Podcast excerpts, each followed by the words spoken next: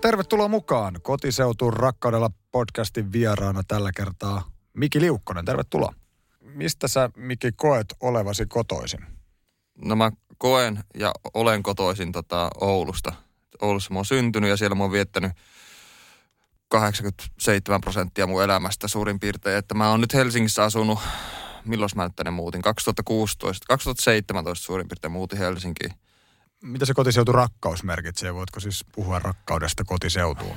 No, kotiseuturakkaus siinä mielessä aika mielenkiintoinen käsite, että musta tuntuu, että, että kotiseuturakkaus voi ylipäänsä syntyä, niin, niin täytyy ö, olla jotakin, niin kuin, mihin sitä verrata. Eli toisin sanottuna täytyy tota, käydä muissa paikoissa tai asua jossakin muualla, koska silloin kun sä asut siellä paikkakunnalla, missä olet syntynyt, sä et mistään muusta tiedäkään, niin mun on hankala kuvitella, että sitä voisi rakastaa – sitä omaa synnyinseutuaan, koska ei ole, ei ole nähnyt vaikka muita paikkoja, mitkä olisivat vaikka huonompia tai niin kuin, jostain arkkitehtonisesti rumempia tai siellä olisi huonompi niin kulttuurinen ilmapiiri tai jotain muuta. Että silloin kun mä asuin Oulussa, niin, niin mä ehdottomasti suurimman osan nuoruudestani en pitänyt Oulusta ollenkaan, koska ö, Oulussa oli mun mielestä silloin, varsinkin niihin aikoihin, kun mä aloin kiinnostunut kulttuurista ja muuta, niin musta tuntui silloin, ehkä vähän naivistikin oletin, että Oulussa ei ole mun mielestä oikein minkäänlaista kulttuurielämää mikä on siis myöhemmin osoittautunut ihan vääräksi, mutta musta tuntuu, että sillä on aika paljon tekemistä myös sen kanssa, että mä en oikeastaan melkein halunnut edes uskoa, että siellä olisi kulttuurielämää, jotta mä voisin, jotta mun olisi joku syy niin kapinoida sitä Oulua vastaan ja muuten tuolla tavalla. Kävikö sitten niin, että kun sä muutit vaikka 2017 Helsingiin, tai kävit lyhyempi retki jossain muualla, niin se rakkaus tai no, jos ei rakkaudesta välttämättä tarvitse puhua, niin jotenkin viehtymys kotiseutuun kasvoi. Jo, arvostus. Joo, joo, siis ensi, kun mä muutin Helsinkiin, niin sitten tota, mulla alkoi tulemaan semmoisia niin Oulu-ikäviä. Ja mä aloin ehkä tunteen ensin sellaista niin kotiseutu muka, mukavuutta lähinnä. Mutta se on, se on nyt sitten ihan viime aikoina vasta alkanut syntymään kotiseutu rakkaudeksi enemmänkin. Ja nyt kun mä oon paljon ha- vähemmän matkustanut tänä niin korona-aikana, mä oon pari kertaa käynyt Oulussa, niin se tuntuu aina jotenkin tosi mahtavalta. Ja, ja Oulussa on semmoisia tiettyjä piirteitä, mitä mä oon nyt oppinut arvostaa. Esimerkiksi sen, että kun se on aika pieni paikkakunta ja niin suuri osa ihmistä tulee kadulla vastaan, niin mä tunnen ne jotenkin, edes ulkonäöltä tai jotakin muuten. Ja Helsingissä sellaista ei oikein ole. Että musta tuntuu, että Helsinki on muutenkin semmoinen kaupunki, jonne muuttaa ihmisiä paljon eri paikkakunnilta. Tätä on vähän niin kuin semmoinen New York-tyyppinen paikka, että on hirveästi erilaisia ihmisiä sulautunut yhteen. Niin mun on hankala niin kuin määritellä, että millainen sellainen he, helsinkiläinen identiteetti on. Mutta mitä pienempiä paikkakuntia on, niin kuin Oulu ja sitten sitä kun menee Kemi ja sitten Tornio ja Ylitornio, niin se identiteetti on, kun se on niin puristettu pieneen niin kuin kaupunkiin, niin se on jotenkin paljon vahvempi. Ja, ja Oulussa, mikä, mikä mua ehkä silloin varsinkin nuorempana sen niin kuin mun olettamani kulttuurisen ö, vähäisen tarjonnan lisäksi, niin mikä mua silloin ärsytti, niin oli se, että varsinkin silloin joskus yläastet iässä tai mu, mm, sanotaan myös lukioiässä, niin Oulussa oli aika paljon aika sellaista ahdasmielistä porukkaa siinä mielessä, että, että esimerkiksi mä, mä muistan, että siellä oli aika semmoinen vahva semmoinen väkivallan pelko olemassa. Että mulla oli, mulla oli itsellä lukiossa, lukiossa oli semmoinen lyhyt hippivaihe. mulla oli silloin pitkä tukka ja mä, no, olin semmoinen tyypillinen lukiolais-hippi älykkö niin, tota noin niin sellaista niin kuin ohiajavista autoista huuteluita ja sitten jos käveli yöllä jostain baarista vaikka kotiin, niin tota, saattoi aina pelätä, että saa turpaa. Ja tosi moni mun kaveri niin kuin joutui väkivallan kohteeksi. Mä en jostain syystä koskaan saanut turpaa, mutta mä pelkäsin sitä koko ajan. Ja silloin kun mä ensimmäisiä kertoja aloin käymään Helsingissä Oulusta käsin, kun mun kirjallinen ura lähti käyntiin ja mulla alkoi olla esiintymisiä ja haastatteluita, niin eka asia, mitä mä pistin, minkä mä huomasin Helsingissä on se, että ihmiset ensinnäkin – vaikutti mun mielestä paljon rennommilta. Ja, ja mulla ei ollut semmoista samanlaista niin kuin, pieksetyksi tulemisen pelkoa Helsingissä mitä Oulussa oli. Mä oon sitten myöhemmin joutunut huomaamaan sen, että ihmiset on lopulta aika samanlaisia paikkakunnasta niin riippumatta. Mutta musta tuntuu, että Helsingissä ollaan ehkä enemmän, täällä on niin erilaisia ihmisiä paljon enemmän niin kuin, ja, ja laajalle alueelle levittäytyneenä, mutta sitten Oulukin on nyt tietenkin niin vuosien saatossa muuttunut hirveästi. Että nämä mun väkivalta pelkokokemukset sijoittuu just nimenomaan sinne yläaste- ja lukioajalle. Voikohan se liittyä että vaikka äh, siihen ikään jotenkin? Koska mäkin muistan tietyn ikäisenä samanlaisia pelkoja. Ja kyllä mä luulen, että pojilla, miehillä Joo. on sellainen väkivallan pelko Joo. jossain kohtaa elämää jotenkin läsnä. Mä muistan, että kun näki pari vaikka pahoinpitelyä niin sanotusti turpaan vetoa siellä ostarilla. Mm. Ja muutaman kerran tuli, en mä nyt voi tiedä, oliko mä nyt ryöstetty, mutta silleen niin kuin painostavalla tavalla pummattu fyrkkaa. Niin mä muistan esimerkiksi yhden kesän, niin kyllä mä pelkäsin melkein koko kesän. Vähän katteli ola yli ja kun liikkui siellä Joo. kotiseudulla, niin oli silleen, että vitsi, jos tuot tulee ne samat tyypit. Miten sä pääsit siitä pelosta sitten vaikka eroon? Joo, kyllä mä, kyllä mä uskon, että tuo on myös ikäjuttu, että varsinkin silleen niin nuorempana ö, tämmöisen niin maskuliinisen käyttäytymisen semmoinen kilpailuvietti ja ehkä sellainen miesten välisessä kommunikaatiossa on aika vahvasti läsnä semmoinen tietty niin kuin, väkivallan aspekti aina olemassa. Että, että va, se on varsinkin voimakkaimmillaan yläasteella, musta tuntuu.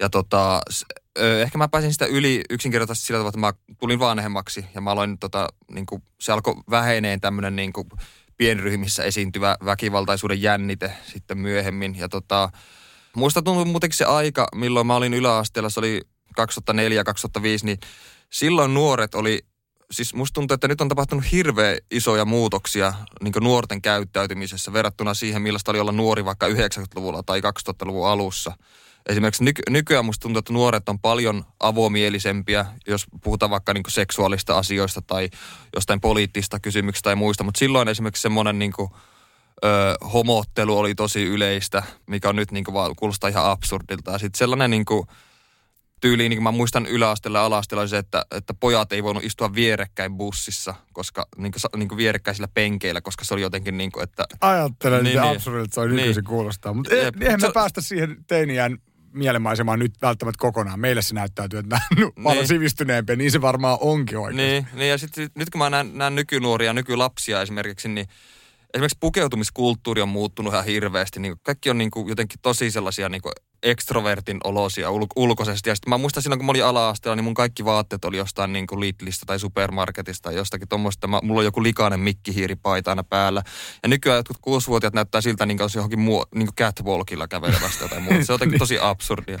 no, joo. Miten sä ajattelet tämmöinen, niin kuin mulla tulee Oulusta vahvasti myös niin kuin urheilumieleen, niin luulet sä, sillä maskuliinisuudella ehkä vaikka jääkiekon semmoisella mm. äijäilyllä ja väkivallalla oli oma roolinsa. Tai miten sä siihen suhtauduit? Kärpät, joo. Tota, ö, joo, siis jääkiekko oli tosi iso juttu. Musta tuntui niinku, tota, no mun isä esimerkiksi on kauhean kärppäfani ja seuraa paljon jääkiekkoa ja muuten tollaista. Ja sitten oli, oli nämä yläasteella nämä niin sanotut jäkärit oli silloin tietty semmoinen oma, oma porukkansa, joka oli siis, joka oli ihan erilais, erilaisia ihmisiä kuin minä – ja sitten sit kun mä olin, mä olin niin surkea yläasteella, vaan ihan omaa laiskuttani, ja kun murrosikä on vähän muutenkin semmoista vaikeaa aikaa, niin mä jouduin sitten kymppiluokalle, minne siis periaatteessa kokoontuu kaikki niin luuserit laitaa sinne, jotka ei päässyt niin lukioon eikä ammattikorkeakouluun tai, minne, tai ammattikouluun. Ja ne laittaa sitten kymppiluokalle ja se voi kuvitella milla, millaista ihmistä se koostuu se kymppiluokka. Siellä on niin kaikki semmoista, joiden keskiarvo on joku alle kutonen ollut silloin yläasteella.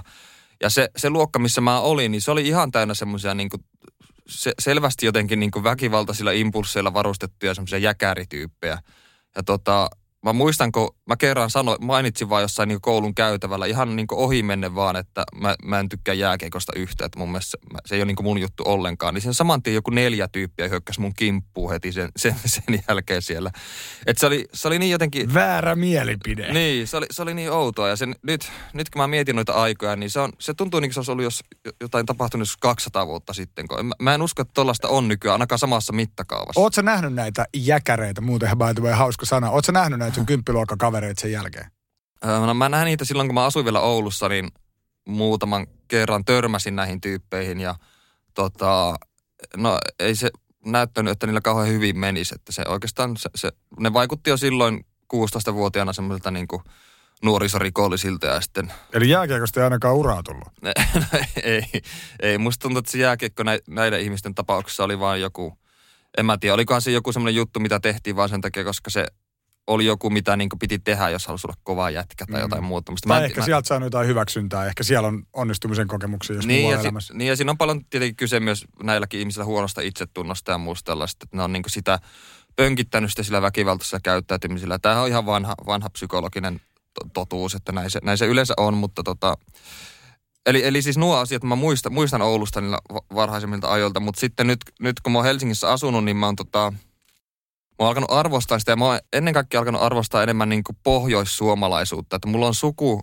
suuri osa suvusta on niin kuin, asuu Ylitorniolla, mikä on, mikä on Oulusta vielä parista kilometriä pohjoiseen. Ja, ja tota mun, mun äiti esimerkiksi on ihan niin kuin maalla asunut yli, Ylitorniolla ja muuten. Ja, ja siellä niin kuin pohjoisessa ja Lapissa on tällainen niin kuin arktisen hysterian käsite olemassa. Ja sitten millä on paljon tekemistä niin vuoden aikojen rajuilla vaihteluilla, että talvet on tosi kylmiä ja pimeitä ja kesät on lyhyitä ja sekin on ihan niin kuin tilastollisesti fakta, että mitä pohjoisemmaksi mennään Suomessa, niin sitä enemmän niin kuin, ö, alkoholin käyttöä esimerkiksi niin kuin su- suurempaa siellä, mikä on monesti myös syynä siihen, että siellä esiintyy paljon masennusta ja paljon myös itsemurhaa. Mutta sitten siellä on myös paljon, siellä on semmoinen niin asenne, varsinkin niin kuin mun papalla ja muilla on semmoinen, niin kuin, että työtä pidetään kovassa arvossa ja, arvossa ja kaikki semmoinen niin ideologinen niin kuin höpötys on, on niiden mielestä niin kuin ihan turhaa tai sille mitään tekemistä to- todellisuuden kanssa. No miten nämä sukulaiset on aika sun työuraa tai taiteellisuutta ymmärtänyt? No ei oikein ole ymmärtänyt oikein, oikeastaan. Että se, mutta se, se, on mun mielestä ihan, ihan fine, koska mä kuitenkin niin kuin ihailen jollakin tavalla mun pappaa ja, tai mun molempia pappoja. Toinen on itse asiassa kylläkin edesmennyt, mutta, mutta tota, siellä esimerkiksi on tällainen tämmöinen asenne, että siellä monesti hoetaan. Silloin kun mä joskus niin kuin murrosiassa ja nuorempanakin niin val, nurisin jostakin asiasta tai valitin jostakin asiasta ääneen, niin mun pappa yleensä vastasi jotakin sen tyyppistä, että se ole poika mikään. Eli periaatteessa meinasi, että eihän tuo niin mikään ongelma. Ja se oli mun mielestä aina jostain sitä niin lohduttavaa, koska se toi asiat niin konkreettisiin mittasuhteisiin. Että jos mä valitin jostakin muhun kohdistuneesta epäoikeudenmukaisuudesta, mikä mun mielestä oli epäoikeudenmukaista, niin sitten sieltä sanottiin, että ei tuo edes mikään ongelma, että lopeta tuo valittaminen. Ja mä, ja mä pidin siitä, koska se jotenkin niin kuin huojensi mua, koska se sai mut näkemään, että ei nämä mun ongelmat ole niin isoja.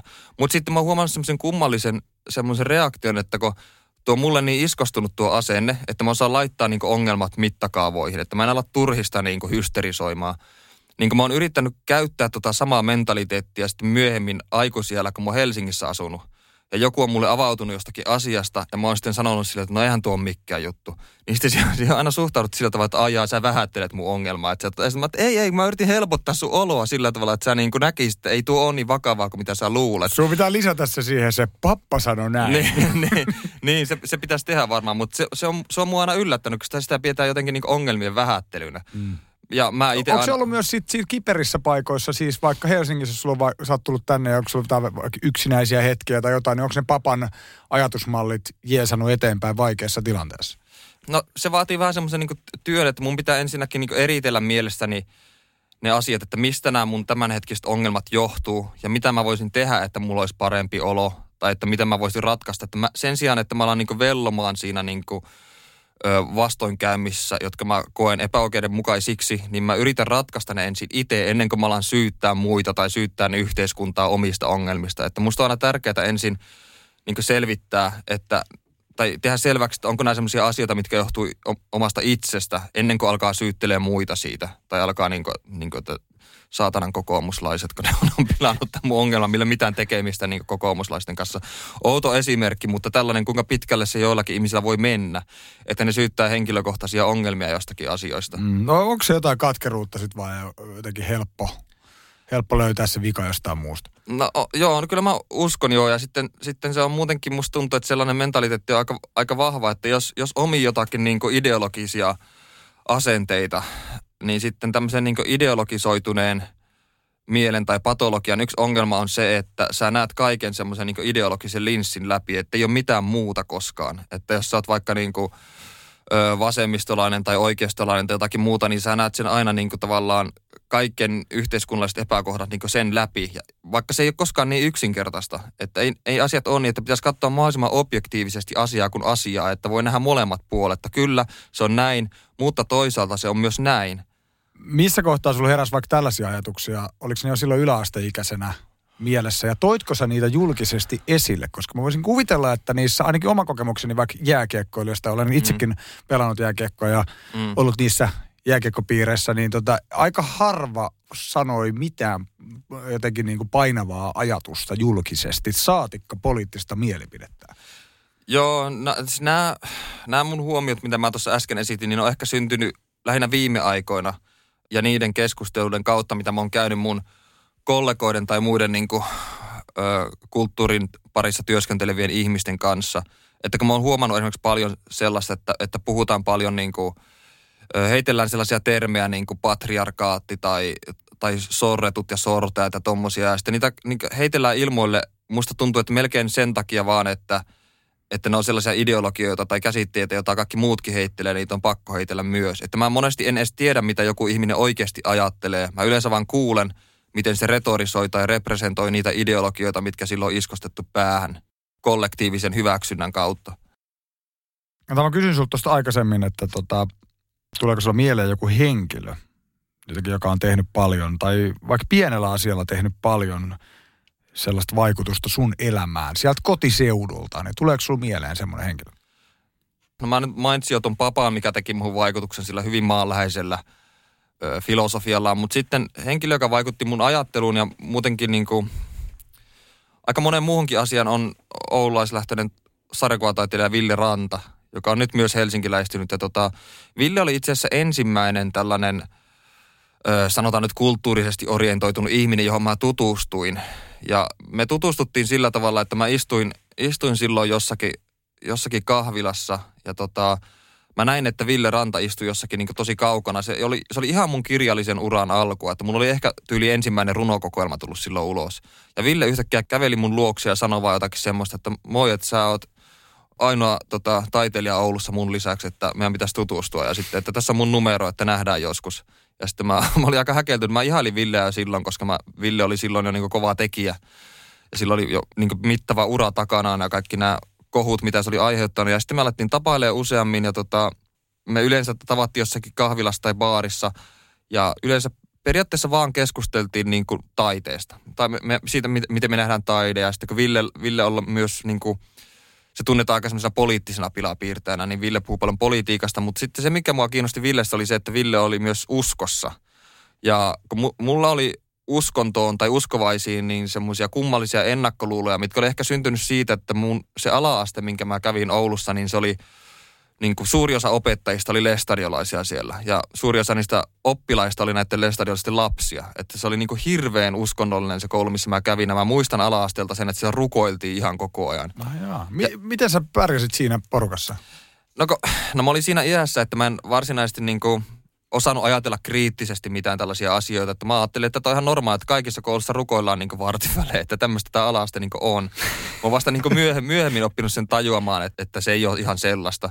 Mutta niin, siis kun mä tapasin Villen ja Ville, Villen kanssa puhuttiin sitten uskonnosta, niin Ville avarsi mun näkemystä uskontoa kohtaan. Että se ei ole vaan sellaista niin kuin, Tiedätkö, yleensä kun kuulee jotenkin uskovaisten keskusteluta telkkarissa tai jossain niin radiossa haastateltavina tai jotakin, niin ne on monesti jostain syystä aina sellaisia niin kuin, semmoisia enkeleitä näkeviä, semmoisia hihhuleita. Ja sitten se antaa joskus niinku huonon kuvan us, uskonnosta. Siis no, se, joku, joku vanha nainen, jota sanoo, että kyllä enkeli silloin astui minuun silloin eräänä iltana ja minä tunsin Herran kosketuksen. Ja se on aina jotenkin niin, niin outoa. Mutta Ville on antanut muut ymmärtää uskonnon paljon niin kuin syvällisemmin ja filosofisemmin. Ja sitten, että se on melkein niin tämmöinen heuristinen, siis tämmöinen niin käytännön oppi melkein, mitä voi soveltaa omassa elämässä ja käsite hyvää ja pahaa ja oikeina väärinä, miten ne käsitetään ja Jotenkin tuntuu, että siis, no säkin mainitsit ennakkoluulut, jotenkin vaikka uskon, uskontoon, uskonnollisiin ihmisiin ehkä liittyy vähän tai hämmennystä tai pelkoakin, niin mieluummin niin kuin niille nauretaan tai, mm. kun, tai että älä nyt vitsi rupee mulle puhua mitään, että on käännyttämistä. Muistan siis teiniästä tosi monta kertaa, tai ei ole melkein täysikäisenäkin jo, niin yksi meidän kaveriporukan henkilö niin löysi uskon. Ja sitten kun hän joskus puhui niistä asioista, niin se oli aina se sama, no on mitä mieltä vaan, mutta kunhan et rupea käännyttää. Niin mä muistan, Joo. että mä olin silleen, että no kyllähän säkin kerrot sun, sulle tärkeistä asioista. Että sä kerrot mm. vaikka jääkiekosta tai vitsi golfista tai parisuhteesta. Että jos tää on tälle meidän kaverille tärkeä juttu, niin mm. miksei me anneta hänen kertoa, että eihän se ole mitään käännyttämistä, että älä Niinpä. pelkää. Niinpä. Et, et, se oli jotenkin musta avartavaa tajuta. Joo, kyllä. Jotain siitä uskonnosta, vaikka ei itse sitä löytänytkään. Niinpä. Ja, ja mä en siis Mä en itse ole uskossa kylläkään, mutta mä en enää ajattele uskontoa sillä tavalla niin kuin, mun mielestä, että, että uskoo vaikka Jumalan tai johonkin semmoiseen, niin se ei välttämättä aina tar- tarkoita sitä, että sun täytyy niin kuin olla uskossa tai tulla uskoon. Ensinnäkään mä en, mä en oikein osaa kuvitella, miltä se tuntuu, kun joku ihminen yhtäkkiä tulee uskoon, että minkälaisen kokemuksen ne saa. Että mistä siinä on oikeastaan niin kuin kyse. Mä en koskaan oikein sano sitä selville, mutta mä yritän tehdä parhaani, että mä eläisin niin, kuin Jumala olisi olemassa sillä tavalla. Eli toisin sanottuna se tarkoittaa sitä, että mä yritän, yritän käyttäytyä mahdollisimman hyvin ja yrittää niin kuin aikaan saada hyvää. Ja tietenkään se ei aina onnistu, koska me ollaan ihmisiä, me tehdään virheitä ihan koko ajan ja niin edespäin. Mutta tota, että esimerkiksi mä en niin kuin vaikka tullut tänne radiohaastelu alasti vaan, vaan mm-hmm. mä, mä puin vaatteet päälle, koska olisi vähän epäsoveliasta, jos mä olisin täällä alasti ja vaan en mä tiedä. Mit, Kyllä mä luulen, mitä. että se voisi antaa ki- kiinnostavat twisti tälle keskustelulle. Niin, sille, niin. että hei, tervetuloa Miki Liukkonen. Ensimmäinen kysymys, mi, miksi sä oot alasti täällä? Mutta siis mä, mä muistan tämän kaverin siis, joka tuli uskoon, niin hän on niinku silleen, mä selvästi aistin, että siinä oli joku tämmöinen etsikkoaika, että hän vähän varovasti uskalsi vaikka mulle kertoa ajatuksistaan. Joo ja huomasin, että okei, mä en tyrvännyt sitä häntä mitenkään. Mutta sitten mä muistan ihan tarkkaan yhden päivän, kun hän pamahti meidän pihaan ja kertoi, että siis hänellä oli ollut yöllä jotenkin hirveän vaikuttava kokemus. Hän oli Joo. rukoillut ja ollut polvilla jotenkin sängyn edessä. Joo. Ja jonkun yhteyden tai jotain hän oli saanut. Joo. Sitä hän kuvaili niin kuin sellaiseksi ihan selvästi jonkun sortin hurmostila tai päihtymystila tai joku tämmöinen. Se oli ollut. Ja sitten sit vuosi meni ja ei nähty enää niin paljon. Ja sitten jossain törmättiin, hän puhui siitä niin kuin uskosta ja jotenkin kysyi, että mikä fiilis mulla on siinä. Mä olisin, että kun en mä jotenkin, että musta siinä on hyvin, hyvä niin kuin pohjavire tai semmoinen, mm. että musta on kiva, että ollaan reilui toisille ja mm. välitetään toisista ja jotenkin silleen, että siinä on musta hyvä mennä, että en mä niin kuin kokenut, että mä tarviin sitä mihinkään. Niin. Että mulla on ollut nämä kaikki. Mulla on turvallinen lapsuus ja nyt mulla on turvallinen elämä ja hyvä parisuhde ja jotenkin, että kaikki rullaa. Että mä en ole niin kuin osannut kaivata tähän mitään jotain vielä Joo. mullistavampaa. Niin ja miksi tämä uskonto ylipäänsä tulee tässä esille, niin varmaan myös itsellä tuli myös siitä, että paitsi että mä olin siellä ala-asteella, joka oli tosi niin kuin, täynnä uskovaisia, niin myös sen takia, että Oulussa on tosi paljon lestadiolaisuutta ja varsinkin lähellä Kiimingissä ja tuolla, että se on siellä aika, aika vahvasti läsnä ollut aina. Näetkö sen hyvänä vai jotenkin huonona asiana, jos näin voi vähän kärjistää? Siinä on varmaan mm. sekä että. No siis sekä että. että kyllä eihän siinä mitään pahaa ole, että joku ihminen uskossa. Että en mä, en mä niinku ole sillä tavalla, että saatana idioottikot uskosta tai mitään mm. muuta tuollaista. Että, et, tota, mulla oli niinku kolme semmoista tuttua.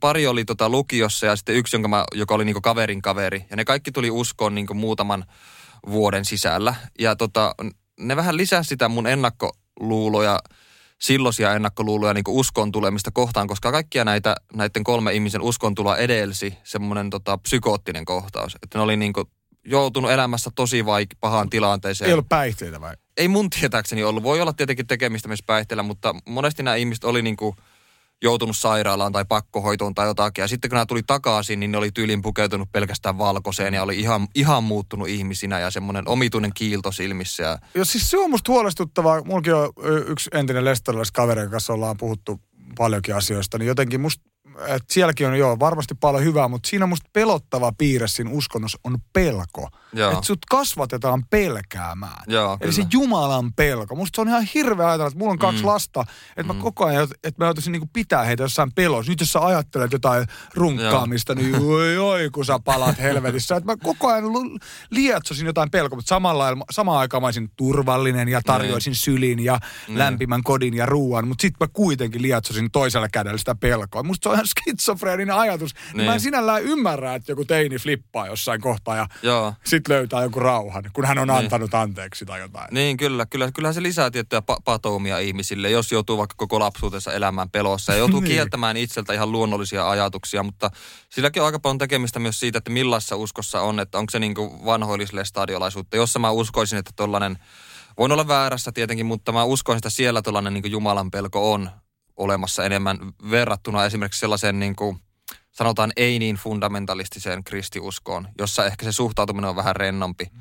Että siellä vaan nähdään niin kuin Jumala tavallaan edust, edustamassa kaikkia semmoista niin kuin hyvää, mutta myös jos jotakin pahaa tapahtuu elämässä, niin se on myös niin kuin Jumalan tahto ja niin mm-hmm. edespäin. Ja se on myös tiety, tietyllä tapaa voi toimia myös joillekin ihmisille psykologisena niin kuin tämmöisenä voimavarana, että, että jos jotakin pahaa tapahtuu, läheis, joku läheinen kuolee tai muuta, niin, niin se oli se tuntuu pahalta, mutta Jumala oli näin, näin niin määrännyt, että sille ei voi mitään ja sitten se oli Jumalan tahto ja hän on toivottavasti nyt taivaassa. Ja... Niin. Ehkä se on jotenkin helppo lohduttautua, että joku on jossain Joo. turvallisessa paikassa, mutta en ole ikinä jotenkin osannut ajatella, että jollain auto-onnettomuudella tai sairaskohtauksella olisi yhteys jonnekin niin kuin toisaalle. Niin. niin se on ollut niin. mulle jotenkin niin kuin sellainen, että, että sitä niin. on vaikea käsittää.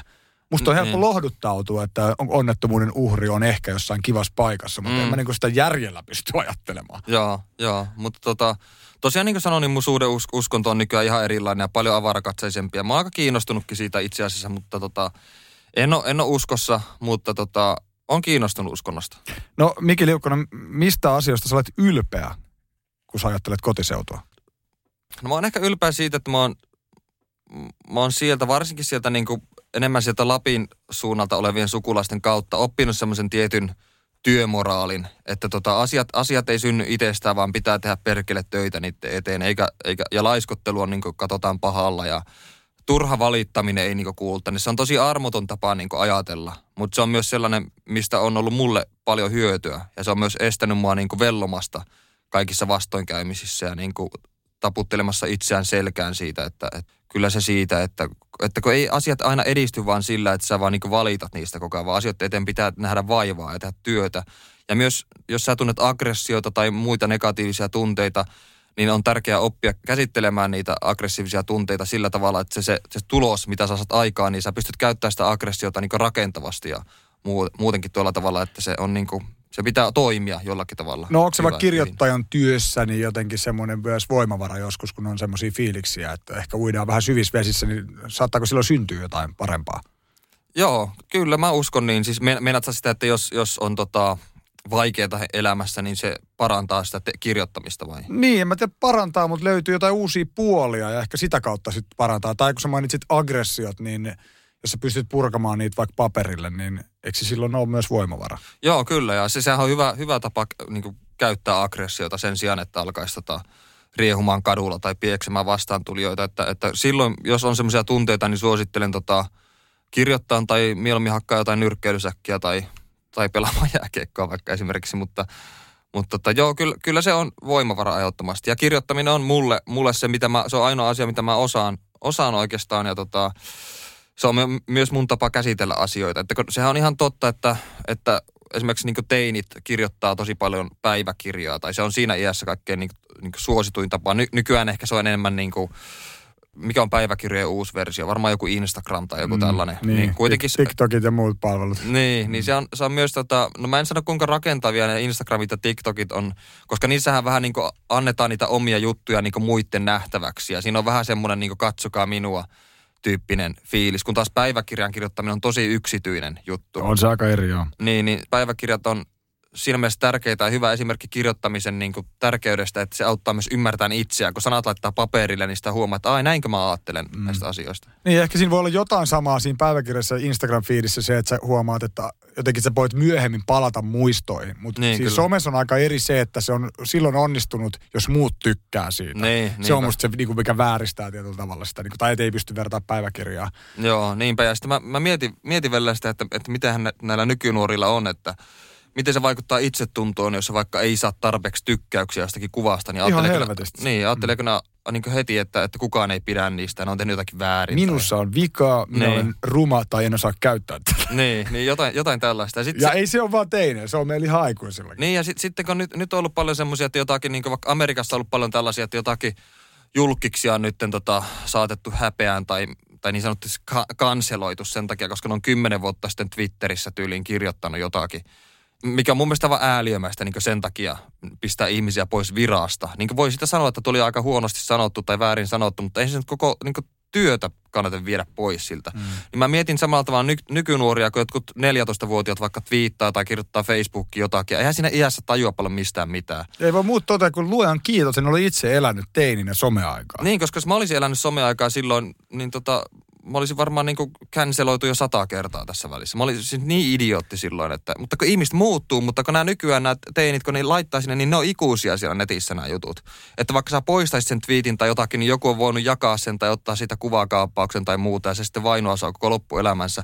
Kun esimerkiksi Amerikassa jotkut on jotkut teinit on esimerkiksi tehnyt itsemurjaa sen takia, että niiden jotakin noloa TikTok-videota on jaettu ympäriinsä koulussa ja sitten ne on joutunut niin naurualaiseksi ja sitten ne on sen takia päättänyt riistää itseltään hengen. Niin kuinka niin kuin kauheita tuo on? Ihan hirveätä. Kyllä toi on niin kuin siis vanhempana että mulla on kaksi alasteikäistä lastani, jotka niinku, no, eivät, eivät vielä omista omia somea-alustoja. Ehkä WhatsAppissakin varmaan voidaan nykyisin laskea sellaiseksi. Niin. Mutta tota, että kuinka paljon to, mä yritän tuosta puhua ja esimerkkien kautta. Ja Joo. on noita ollut. Siis mä oon ollut lasten jossain WhatsApp-ryhmissä, mihin on tullut, että niin joku laittanut jotain niin kuin sukupuolielinkuvaa silleen, he he, uhu. Kelaksulla jossain luokan ryhmässä alkaa joku pimpsakuva leviämään. Niin kuinka, kuinka nolo se on jo tajuta sen lapsen saman tien, mutta kuinka nolo mm. se on, kun se pyörii siellä vielä vuoden päästä. Niin Siis sehän on, en tota nolompaa voi olla. Niinpä, kyllä. Mä tota, kyselin sinusta manageri Aki Roukalalta ennen tätä meidän tapaamista ja Voi ei. Hän sanoi, että kuulet tukee sen verran painokelvotonta kamaa, että en nyt lähde tässä muistelemaan mun ja Mikin seikkailuja. Ää, mutta mainitsi, että sinulla on jonkin sortin synesteesiä, eli siis aistien sekoittumista ilmenevä Joo. asia. Miten, miten voit tätä kuvailla? Mä en usko, usko että kyse on semmoista niin ihan puhtaasta synestesiasta, niin kuin vaikka jollakin kuvataiteella esimerkiksi ollut niin voimakkaita synestesioita, että ne on tuntenut ne fyysisesti. Että mä en muista, oliko yksi... Siis vaikka kirjaimet tai numerot. Niin, tai, niin, tai värit. Että oli tai yksi kuvataiteilija Kandinsky esimerkiksi, joka sai niin kramppeja, kun se näki keltaista väriä jossakin tai jotain muuta tämmöistä. Mutta mulla on hirveän vahva niin semmoinen väriaistillinen yhteys erilaisiin tota, ö, sanoihin – ja siihen, että minkä värisiä tietyt lauseet on. Ja silloin kun mä kirjoitan, niin siinä on semmoinen kummallinen kaksonais esteettinen elementti mukana. Että kun mä kirjoitan, niin mä samalla niin tavallaan näen, että minkä värinen se sivu on. Tai minkä, esimerkiksi mä saatan miettiä, mä saatan kirjoittaa itselle muistiinpanoja, että, että seuraava kappale, mikä kirjoitat tähän kirjaan, niin kirjoitat semmoinen vaaleanvihreä kappale.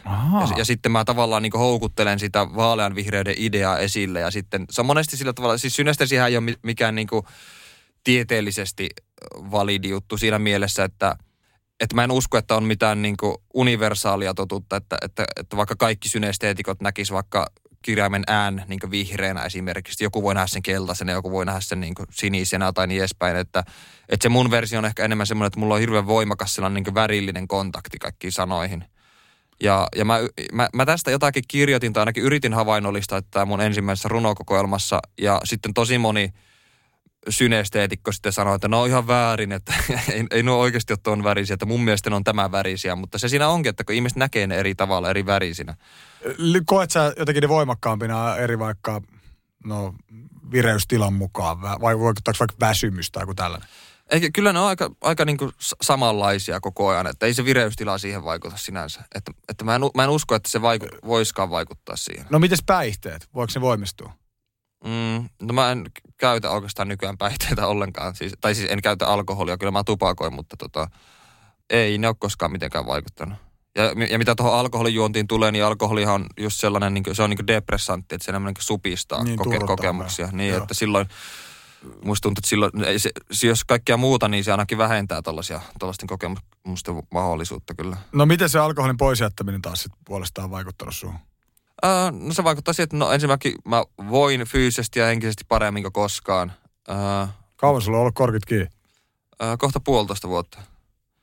Ja tota, se on siis parantanut mun elämää hirveän paljon. Ja nyt esimerkiksi tämä viimeisin kirja, minkä mä kirjoitin, niin syntyy aivan älyttömän nopeasti, varsinkin sivumäärään verrattuna. Että siinä on yli tuhat sivua nyt siinä kirjassa, niin – niin tota, se syntyi vain sen takia, mun aivot vaan toimi yksinkertaisesti niin hyvin. Mulla oli niin paljon energiaa, mua ei väsyttänyt ollenkaan, että mä sain tehtyä vaan älyttömän paljon koko ajan. Että siis eihän sitä voi kiistää, onhan se niinku, onhan niinku juopottelu mukavaa, kyllä onhan ihmiset, ihmiset sitä tykkää, mutta sitten jos se lähtee käsistä, niin silloin se alkaa aiheuttaa vaan harmeja, ja ne har, harmit vaan niinku sitten kumuloituu ja ja niin edespäin, että en suosittele kyllä niin kuin sille tielle lähteä. Mä muistan jotenkin siis, että okei, te silleen niin kuin, no semmoinen vaikka 20-30 ikäisenä niin aika paljon tota tuli siellä yössä juostua. Mutta sitten kun havahtui ekan kerran siihen, mulla alkoi siis ihan niin kuin vahingossa, että mä pidin vaikka tipattoman tammikuun. Tämä on aika mukava olo tää tällä. Ja sitten se jäi vähän niin kuin päälle. Joo. Mä niin kuin vahingossa opin tavallaan, että, että tämä life ilman alkoholia, tai no en ilman sitä ehkä koskaan ollut, mutta on niin kuin pitkiä pätkiä. Mä huomaankaan, mm. että meni kaksi kuukautta, mä en yhtään bisseen. Niin, niin, että se, se onkin ihan sairaan mukavaa. Että mä vähän tutustuin itseenikin uudestaan. Sen sijaan, että oli mm. se niin kuin jostain, tiedätkö, teini-iästä jonnekin pitkälle 20 plus, niin käytännössä joka viikonloppu oli jossain. Joo, niin oli jotenkin koko ajan tietyllä tavalla sen alkoholin vaikutuksen alaisena. Ei nyt kännissä tietenkään, mutta kyllähän sitten jos lauantai, niin. sunnuntai juot ja sulla darraa pitkälle viikkoon, niin ei sulla koskaan ollut sellaista oloa, että kun saisit ollut vaikka kuukauden tai kaksi käyttämättä alkoholia. Se oli aika niin. avartava kokemus. Niin ja mitä vanhemmaksi tulee niistä ja kauemmin niistä kestää palautua. Että jos, jos sanotaan vaikka, että juo alkoholia perjantaina ja lauantaina, niin sulla menee se koko viikko periaatteessa toipuessa siitä. Vaikka sä et enää tunsi, tuntis omaa itse varsinaisesti krapulaiseksi, niin sun aivot on kuitenkin niin kuin väsyneitä ja sun elimistö ei ehkä toimi ihan sadalla prosentilla. Ja sitten ehtii tulla uusi viikonloppu ja sä oot taas juomassa, niin sä et ehdi missään vaiheessa oikein palautua. Et se vaatii vähintään sen kaksi viikkoa ennen kuin on täysin niin kuin puhdistunut siitä alkoholin vaikutuksesta. Et tota, niin no tuo alkoholihan on myös yksi, yksi, jos vielä pysytään tässä kotiseuturakkausaiheessa, niin alkoholi on myös yksi, alkoholia kulutettiin tosi paljon Oulussa ja musta tuntuu, että niin pohjois-suomalaisen kulttuurin tuo alkoholin suurkulutus kuuluu ikävä kyllä aika voimakkaasti. Et tota, Mun mielestä Oulussakin oli semmoinen tota, sanonta taisi olla, että in Oulu we drunk. Tai jotakin semmoista. Kaikki niin kuin, mä en tiedä oliko tuo oikea sanonta, mutta mä, sitä viljeltiin paljon. Et sie, siellä semmoinen niin kaljottelu oli tosi perus. Ja varsinkin kun mä pyörin noissa kulttuuripiireissä, niin, niin siellähän tota, kaikki tapaamiset, kaikki tapahtumat, kaikki niin sosialisointi, niin se tapahtui aina baarissa. Et se oli vaan niin kuin, se oli niin vaan niin normi, että sitä ei ollenkaan kyseenalaistanut. Äh, oliko sun lapsuudessa jotenkin sille ikäviä kokemuksia? Joutuiko tsiigaa jonkun vaikka oma, lähiomaisen niin kuin, juopottelu? No mun vanhemmat ei onneksi koskaan juonut. Silleen, että ne saattoi juoda ehkä pari kertaa vuodesta jotakin muuta. Tietenkin kun lapsi näkee oman, oman vanhemman humalassa, niin se on aina jotenkin tosi ahdistava kokemus, kun ne ei käyttäydy yhtään niin kuin olisi tottunut, että ne käyttäytyy. Ne on yhtäkkiä kauhean puheliaita ja ne alkaa puhumaan kaikkia omasta mielestään tosi outoja ja silleen, että ei mulla semmoisia niin kokemuksia lapsuudesta kuin ehkä kaksi tai kolme. No sä mainitsit ainakin tota jäkärit, se oli sana, mikä tota mulla osui mieleen. Se on varmaan joku oululainen paikallinen termi jääkiekkoilijasta. Ai, ai sitäkö ei käytetä täällä? Ei, ei mä oon jäkärit, kun jäkis on muun muassa tässä, tämän podcastin yhteydessä tullut muutaman kerran, mutta jäkärit okay. oli mulla ainakin uusi. Joo. Ja mä muistan jossain haastattelussa, olisiko ollut Basson Slammerissa, sä sanoit, että sut kysyttiin, mitä sä keräät. Ja sä sanoit sanoja. Joo. Mitä sanoja on Miki Liukkosen muistivihkoon viime aikoina jäänyt? Mä en tiedä, siis mullahan tota, mulla on muistiinpano pano tota täynnä sanoja, mitä mä kerään. Ne on yleensä sellaisia sanoja, mitä mä joko haluan käyttää myöhemmin tai mitkä mua vaan kiinnostaa tai muuta. Näköjään viimeisin sana, mitä mä oon etsinyt, on iatrogeneesi. Mitä se tarkoittaa? Öö, se, se on tämmöinen niinku, öö, hoidosta johtuva niin kuin negatiivinen tila, että esimerkiksi joku komplika- jonkun leikkauksen jälkeinen komplikaatio esimerkiksi, että on alettu hoitamaan jotakin asiaa ja sitten sen hoidon seurauksena on syntynyt joku toinen Onko iatrogeneesi vaan niin kuin sanana susta hauskan kuulonen vai, tai semmoinen, että se on pistänyt sun mieleen, että sä oot vaikka laittanut se ylös, vai se merkitys? No siis ensin mä laitan se ylös, kun mä törmäsin siihen jossakin, jossakin mä halusin ottaa selvää, mitä se tarkoittaa, ja sitten mä aloin miettimään niin kuin, öö, millä tavalla tota iatrogeneesin käsitettä voisi käyttää niin jossakin muussa kontekstissa kuin hoito, hoitoalan komplikaatioihin liittyvissä kom- konteksteissa, mutta en tiedä yhtään miten. Tämä on vaan tämmöinen juttu, että mä saatan unohtaa koko asia, mutta tiedänpä nyt taas uuden sanan. Joka päivä oppii jotain. Ei. 2012 sä sait Oulun kirjaseuralta nuori Pakkala-palkinnon, kirjallisuuspalkinnon. Oliko se jotenkin merkityksellistä, tai mitä sä ajattelet nyt, että se oli nimenomaan oululainen kirjailijaseura, joka palkitsi sinut? Joo, siis olihan se tietenkin kunnia saada se. Mun mielestä se oli tyylin toinen, tai olikohan se jopa ensimmäinen Oulu Pakkala-palkinto, mitä siellä jaettiin, että silloin se perinne syntyi. Syntyi, ja tota, mä olin silloin ihan uran alussa, että mulla oli tainnut tulla yksi tai kaksi runokokoelmaa siinä vaiheessa, ja se tuntui hyvältä, että siinä vaiheessa se niin Oulun kaupunki huomioi mut jonkinlaisena kulttuuritekijänä, että jos ei, jos ei muuta, niin ainakin se vahvisti sen sen tunteen, että, että jotakin tulee tehtyä oikein sentään. Ja tota, se oli, mä en kauheasti muista siitä itse, itse palkinto, niitä perusteluita tai mitä, mit, mitä siihen liittyy, mutta tota, joo, se kyllähän, kyllähän se rohkaisi tietenkin aika paljon. No nyt sä teet myös TVtä, sulla on uusi äh, Mikeli Ukkonen ja sivullinen sarja, ensimmäinen tuotantokausi on pihalla, ilmeisesti kakkostakin sitten jo suunnitellaan tai mm. kuvausaikataulujakin on buukattu. Näkyykö sun mielestä tässä jotenkin tämä oululaisuus tai kotiseuturakkaus, kun sä oot kyseistä sarjaa tehnyt? No en mä sitä itse huomaa sillä tavalla, että en mä, en mä elä semmoisessa alituisessa niin oululaisidentiteetissä siinä mielessä, mutta, mutta mitä mä oon kuullut niin palautetta, mitä mä saan, niin sitten ihmiset sanoo monesti, että, että, että on kiva katsoa, kun sulla on niin suloinen tuommoinen Oulun murre. Ja jostain sitä Oulun murretta mä oon ennenkin kuultu, että sitä pidetään jostain sitä niin sulosena. Että se on jotenkin niin kuin semmoista niin hassun kuulosta vähän. Mä en oikein itse tiedä, mistä se johtuu, kun mun mielestä aina kaikki niin muut murteet, varsinkin kun Tampereen murrettajat, kun tuommoista, ne kuulostaa aina niin jotenkin tyhmiltä. Ja sitten sitä aina miettii, että Oulun murre on niin paras murre, vaikka ei se niin oikeasti ole. Että se on vaan niin kuin, että kun se on se oma, minkä on ominut, niin on hankala nähdä, että siinä olisi jotakin outoa. Mutta kyllähän Oulussa on tiettyjä outoja, niin kuin tuplakonsonantin käyttö, niin kuin, että lainaa rahaa tai niin tuommoista, että se on niin kuin... Ja paljon omia sanoja myöskin siis. Niin, niin kai siellä on. Kyllä mä olin aika ihmeessä, niin kuin kuka mulle huusi, että varo, varo, että et vedä pahki. Mä olin, että mihin mä katsoin, että mikä pahki. Oli siis pulkkamäessä. joo, joo, joo. Joo. Etten päin ajanut. Joo, ja sitten sit, kun tota, mä joskus tota, sanoin jollekin mun kaverille, että hei, sulla on litsit auki. Niin se ei tiennyt, mitkä litsit, mitä on litsit. Kengät vai? Onko? Ei. Eikö ne on siis Se housujen vetoket. Ah, okei, okay, joo. Siis mä, mä luulen, että se on ihan yleinen sana. Mä, Mä, mä, mä mä, olin- mä olin kirjoittanut tuohon mun kirjan käsikirjoituksenkin ö, jossakin vaiheessa, että jollakin tyypillä oli litsit auki ja mun kustannustoimittaja oli laittanut sen kysymysmerkin, että mikä vitun litsit. mä luulin, mä luulin niin tähän päivään asti, tai ihan viime kuukausi asti, että se on niin ihan yleinen termi, mutta se on näköjään Oulun murretta sitten vahingossa tullut sinne kirjaan sitten. No, mutta kerro vähän tuosta sivullinen sarjasta. Miten se on saanut alkunsa?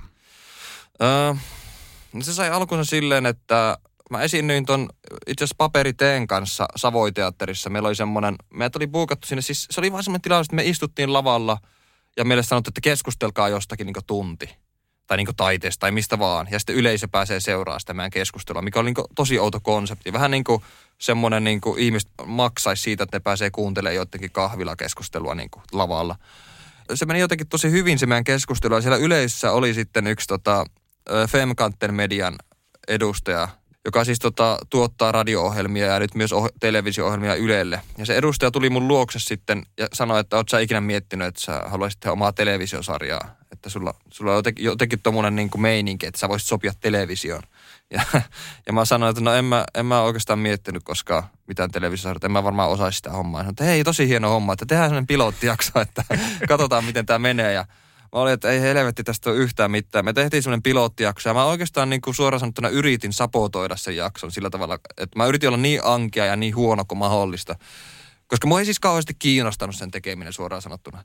Ja sitten se pilottijakso lähetettiin Ylelle ja Yleltä tuli sitten vastaus, että on aivan mahtavaa, että kun tuo liukkonen on niin monotoninen ja ankea juontaja, että just tällaista tarvitaan. Ja mä mietin, että ei helvetti, että mä en osannut olla niin huono, että tämä olisi mennyt läpi, että tämä ei olisi mennyt läpi, mutta sitten se jotenkin onnistui.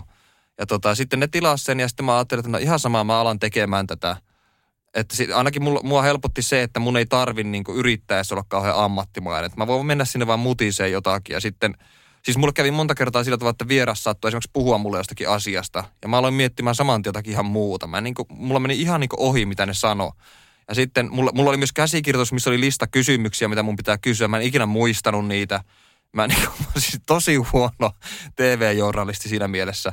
Mutta se jostain syystä vaan toimii. Mä en tiedä miksi. Mä luulen, että siinä on jotain, että se on just nimenomaan aika erilainen tapa tehdä. Ja siinä on niitä semmoisia ehkä vähän absurdeita, hitaitakin hetkiä, jotka on mm. mun mielestä tosi humoristisia. Mä katsoin nyt Miki Liukkonen sivullinen sarjan, jossa sä olit taiteilija Meiju Niskalan vieraana. Joo. Niin mun mielestä siinä on niinku siis tosi humoristinen meininki. Mä pidän Joo. siis semmoista viih- viihdyttävää. Ja, ja silti siitä, susta ei tule niinku ylimielinen kuva, vaikka hetkittäin saattaisi tulla, Mm. niin mun mielestä kuitenkin sitten seuraavassa tilanteessa puhut hirveän arvostavasti, vaikka nyt Meijusta vieraana, niin musta siinä oli Joo. aika niinku kiva. Ja siinä ei ollut ollenkaan sellainen, mä en ollut mä en niinku varma, että oot sä Meijun vieraana vai onko Meiju sun vieraana.